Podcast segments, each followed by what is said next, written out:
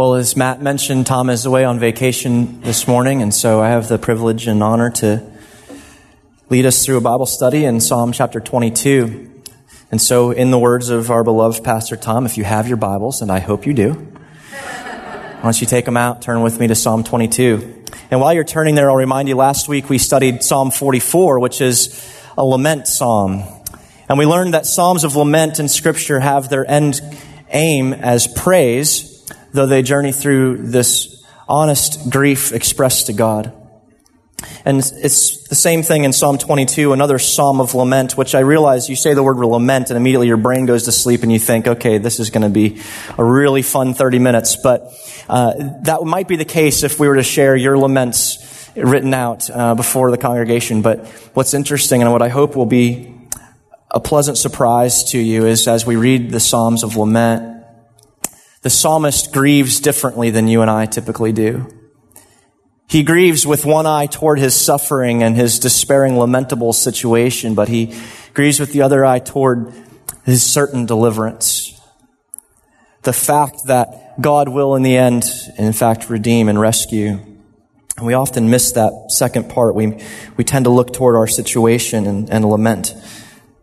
But always in these Psalms of lament, the end goal is praise because the end of the story, the deliverance, is what's lasting, and the suffering endures for a time. This particular psalm develops literarily from an individual who's lonely and in the throes of despair. He's in the proverbial dust of death, all alone. And it ends, it sort of reaches its zenith in this congregation of praise. And he finds himself no longer alone, but in the midst of the congregation of praise and, and singing. But this psalm is also prophetic. It's what we call a messianic psalm, which means that David is going to use language that's familiar to prophecy and to his context and time. But the terms that he uses are only specifically and uniquely fulfilled in Christ's death and resurrection, as we'll see as we go along. It's the most quoted psalm in the Gospels for that reason. The Gospel writers recognized it more than, as more than David's sort of autobiographical outpouring. It's a, a Holy Spirit inspired pointer toward the words of Christ who would fulfill them about a thousand years later. So as we turn in our text to Psalm 22, we'll be reading David's words, but listening for the voice of Christ. And listen also for when the lament turns to praise, because that's the part that we really want to grasp today. We really want to understand what, what happens there at the, at the instructional, the most climactic moment of the psalm. And so we'll begin our reading in verse 1. This, the superscript there that's not written on the screen uh, really ought to be because it's part of the inspired text. But it says this, it says, to the choir master, according to the doe of the dawn.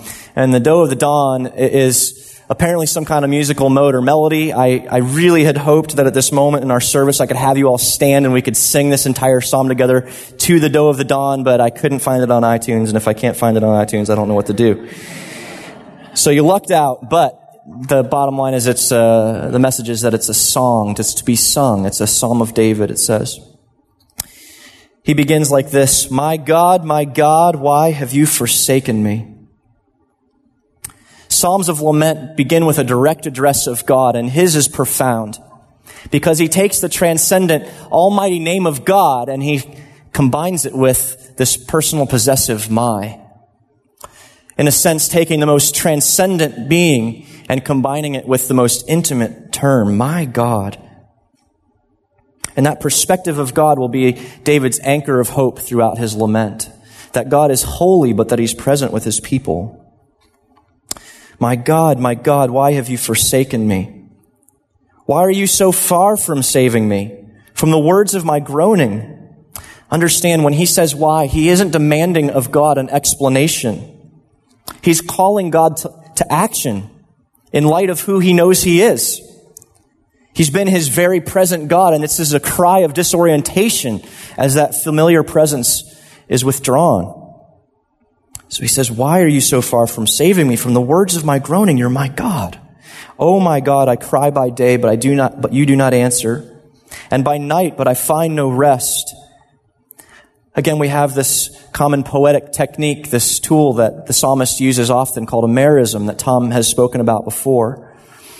The psalmist will call polarities together and in the sense, in that sense, comprehend the whole. He's not saying, I wake up in the morning and I cry and then again around dinner time I, I cry. It's the whole. The, the idea is all the time, ceaselessly, I pour out my heart to you, God, but I find no rest.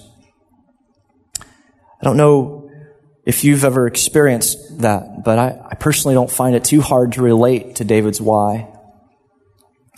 I've felt as though God is not near, as though my prayers fall on deaf ears, as though He has forsaken me.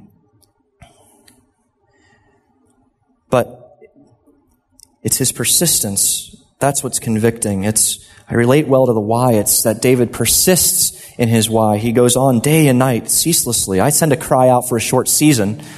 And then when my prayer isn't answered in the way that I expected, in the time that I expected, to the extent that I had hoped, I lose hope and I, I reach the limits of my faith all too quickly. And instead of pouring out my lament to God, I instead internalize it. But David, he does something radical. He pours out his heart day and night, constantly, ceaselessly, knowing that he is still God.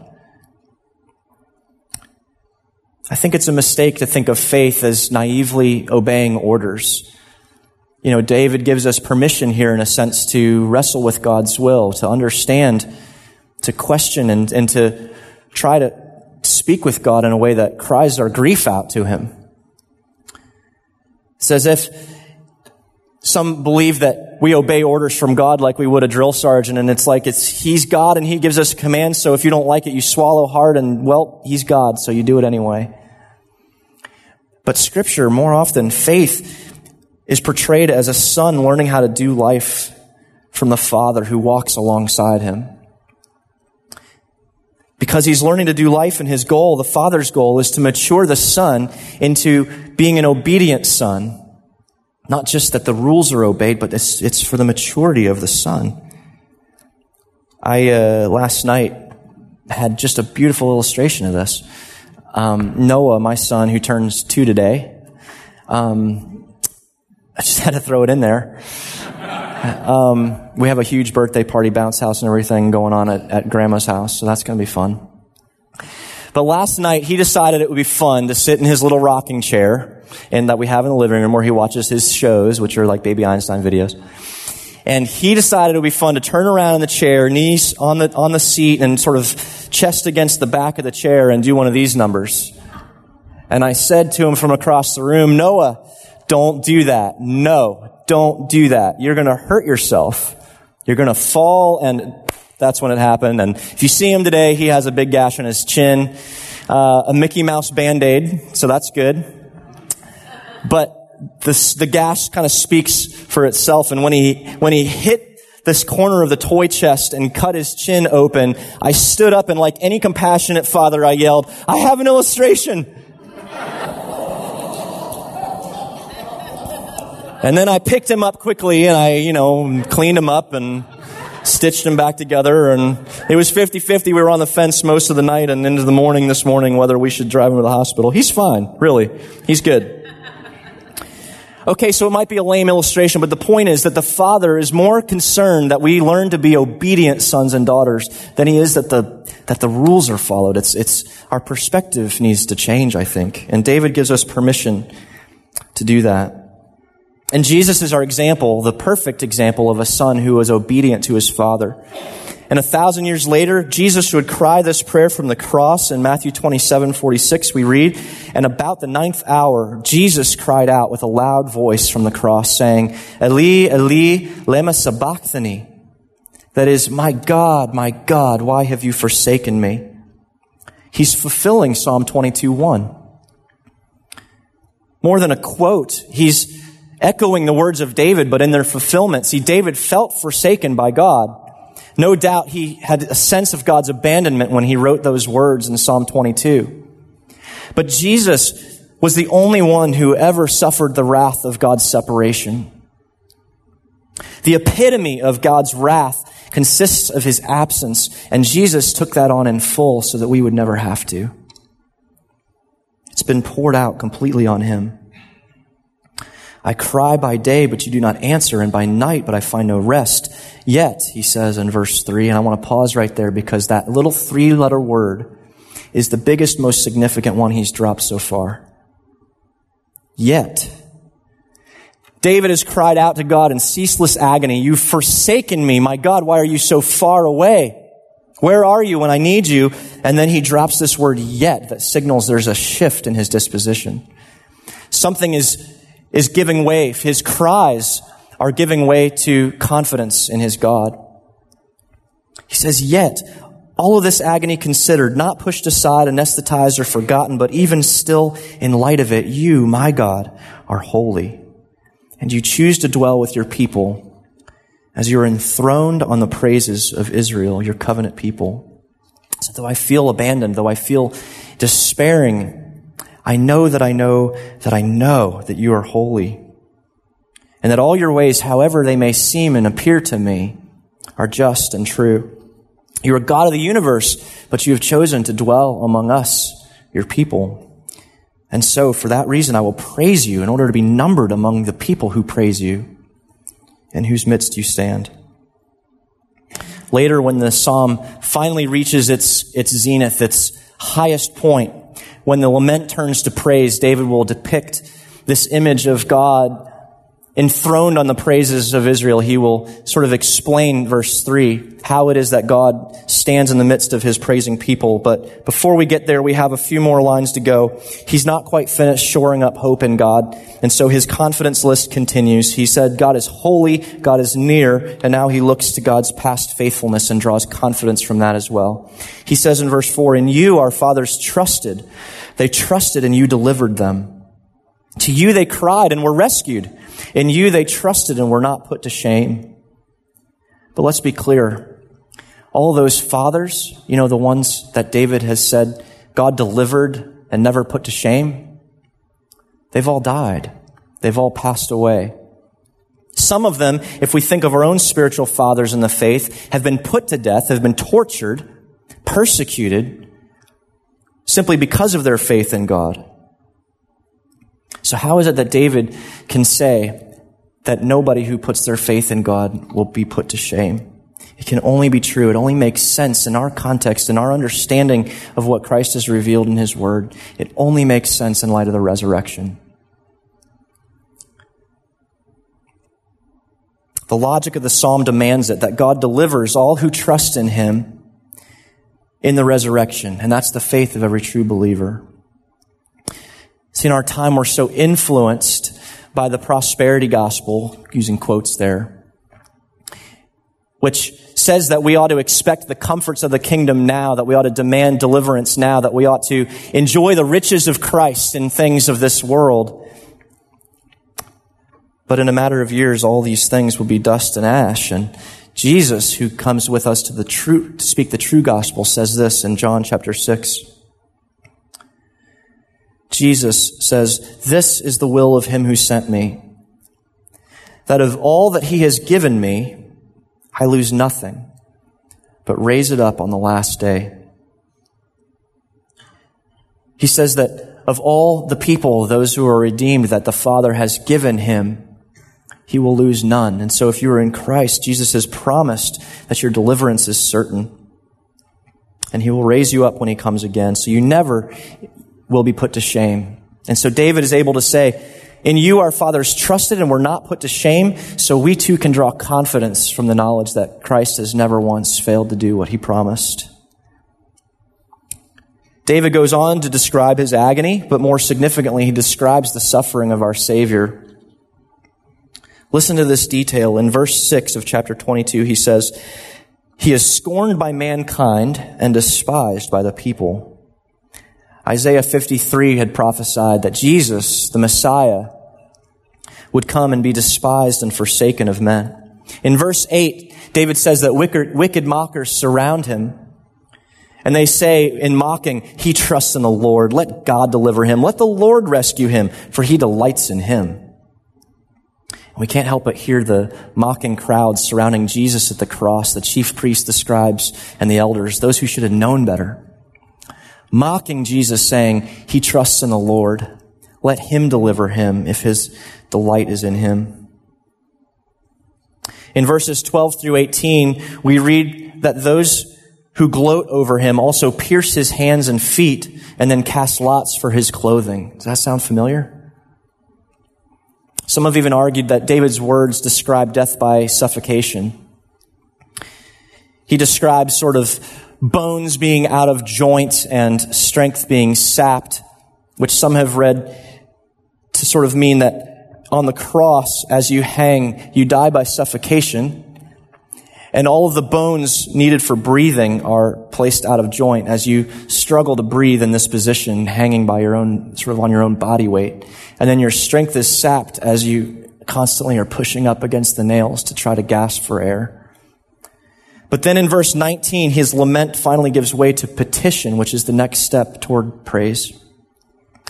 He petitions God and says, But you, O Lord, and he uses the word, the name Yahweh for the first time. But you, O Yahweh, my covenant God, do not be far off. O you, my help, come quickly to my aid. Deliver my soul from the sword, my precious life from the power of the dog.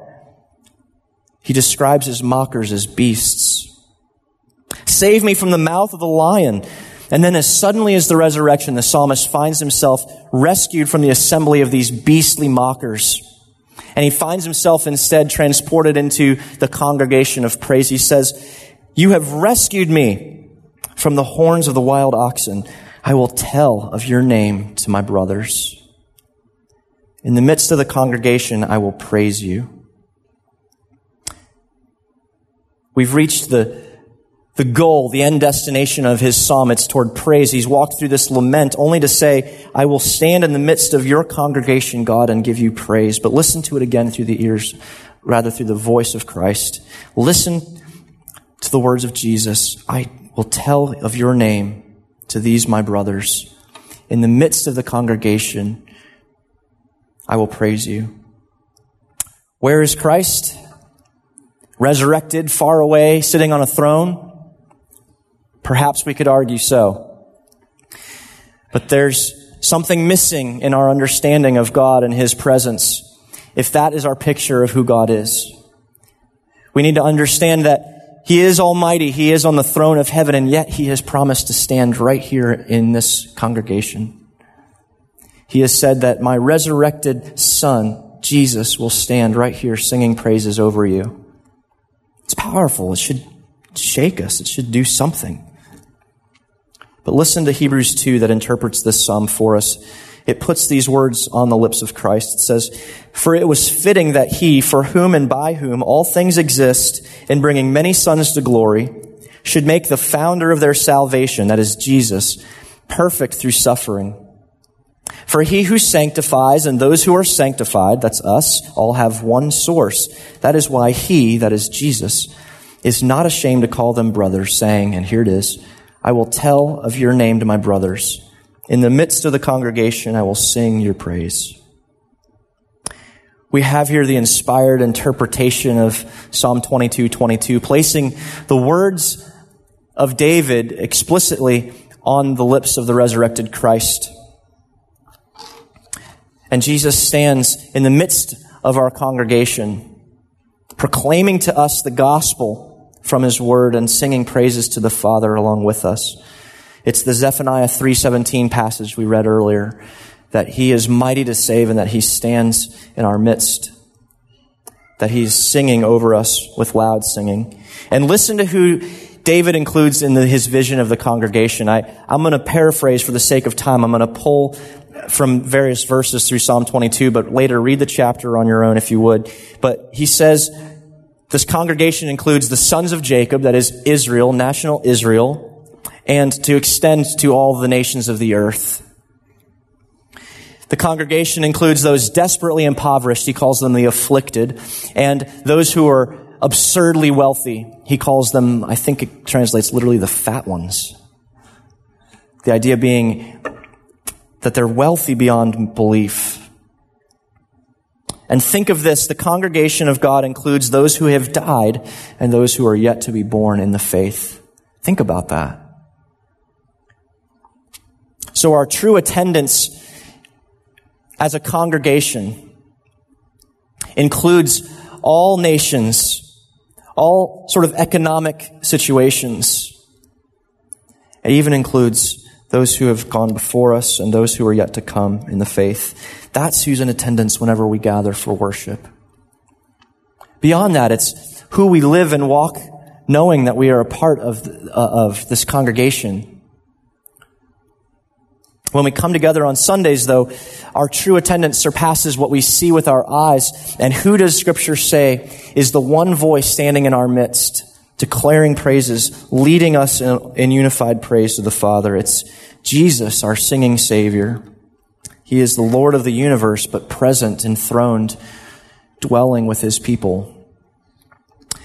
Jesus, who had you on his mind when he went to the cross, and arms outstretched, cried out with a loud voice, My God, my God, why have you forsaken me? Now stands resurrected in our midst, arms outstretched yet again, now unfettered toward you, and says, He sings over us with, with this song. He says, Father of those whom you've given me, I will lose none, but I will deliver them on the last day.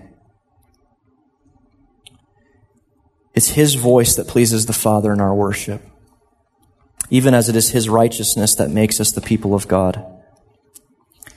But you may say, well, why is that significant? I mean, I, I sort of knew that God's presence was with us when we worshiped. I hear you guys talk about that, and I sort of have always sensed something in the church, but why does it matter that Jesus stands in our midst?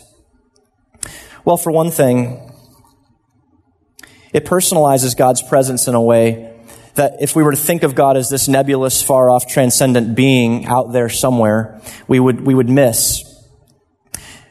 To take that to the extreme, if that's all who God is in our minds, and in our imaginations, the myth that He is far off and distant and transcendent, well, then we will tend to worship Him as those who have a religion but not a Savior. See, we always worship God according to how we think of Him. And so if that's how we think, we worship as though he's far off. But if he is near, if he's seated in the seat next to us, well, it changes things. We will worship him not as one who has some abstract religion, but as one who has a savior who is intimately known to us, one who's familiar. For another thing, the knowledge that Jesus is standing in our midst ought to affect certain behaviors. It ought to inspire certain good habits in worship and it ought to discourage other bad habits. I'll let you fill in all the blanks, but I, I'll give you just a couple examples so you know what I'm saying. Good practices. You know, we should be here every Sunday well prepared for worship. It's a good practice. It ought to disallow bad practices, knowing that Christ is in our midst. Knowing that He is standing here ought to bar me from ever assuming myself to be the spectator or worse, the judge of worship. As we said in the fall in our Gather series, the question we ought to be asking on our drive home from church on Sundays is not, what did I think of the worship today? The question we should be asking is, what did God think of my service of worship? Did I perform my service of worship before Christ in our midst in a way that honors His name, in a way that edifies the body of Christ, the church?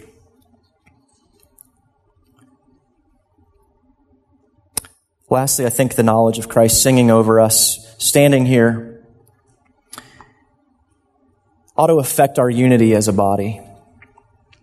And that's a big one. I, I think for all the church's attempts to unify the congregation around a musical style, whether it's a traditional church or we split if we don't like that and we go to a contemporary church, or if that doesn't work, whatever contemporary means, we finally kind of figure out some blended service in the middle. And, and what I'm not saying is that's all wrong and bad and forgive my cynicism, but the point is this, that there is one formula for pleasing the heart of God. One formula for pleasing the heart of God in, wor- in worship. And it's not some perfect balance or Aristotelian mean of all the genres that exist in the earth. It's this. The one formula for pleasing the heart of God is the submission of our desires in worship to, the, to Christ who stands here. To conform our desires, our will, our passions to His. And what is His passion? What is His desire? Well, it's the contents of your heart. It's your voice is one thing, but Jesus has said that the overflow of your heart is what your mouth speaks. It's your heart that He's concerned about. So if I stand here and worship despising my neighbor and the way he worships, my heart's not right. Out of the overflow of the heart, the mouth speaks. How much more so when we sing? And the only way we can convey anything of truth to our Father is by the mediator who stands here. His name is Jesus. Thus, the one thing that pleases our God when we worship is the uniting of our voices, which is the overflow of our hearts, with Christ, with the voice of Christ who sings over us. A.W. Tozer gives a great analogy, and I just want to read it to you because he says it so well. Has it ever occurred to you that 100 pianos all tuned to the same fork are automatically tuned to each other? So 100 worshipers meeting together, each one looking away to Christ, are in heart nearer to each other than they could possibly be were they to become, quote, unity conscious and turn their eyes away from God to strive for closer fellowship. What's he saying? Well, the point is this Christ's real presence with us. It unites us with God and it unites us as a consequence with each other. And that's more than pie in the sky. It's hard for us to wrap our heads around exactly what that looks like. But I think we would do well as a church and church capital C, not just Rio Vista, but the church would do well to remember that Christ stands here in our worship and that we are ultimately to be conforming our desires to His and not about what I get out of this. If I get my song played, if I get my desire, if Tom preaches from the stool or wears that really rad shirt that he wears or whatever. So we may feel at times alone, but know that you're never forsaken. David, he started his lament feeling as though God had utterly forsaken him, but the truth is that Jesus has borne that wrath completely for us. And as a result of Christ's death and resurrection, he is no longer this God in our minds who is far off and nebulous and unapproachable. But he is God incarnate, Christ, Jesus resurrected, standing with us, declaring God's name to us, and standing as our mediator to the Father. He ceaselessly sings over us this song, and I'm going to close with this. If you'll bow your heads, I'll close in prayer. I'm going to read to you from John, that's a paraphrase of the high priestly prayer where Jesus says this, and this is what he sings over you. Father, of these whom you've given to me, I will not lose one, but will raise them up on the last day. Father, may the overflow of our hearts be in unison with your voice this morning. Would you conform our desires to yours. Would you have your way in us, God? Make our greatest desire your pleasure and not our own. For in that, God, we know that you in turn will re- return blessing on our head, that you will indeed cause us to be happier and more fulfilled and, Lord, more, more hopeful in this life as a result of knowing you. And even if that doesn't take the appearance or shape that we had hoped, or we know that in the resurrection you have given us all the fullness of Christ Jesus. So, Lord, in light of that, in light of Him who stands in our midst, we worship and adore you this morning. In Jesus' mighty name, amen.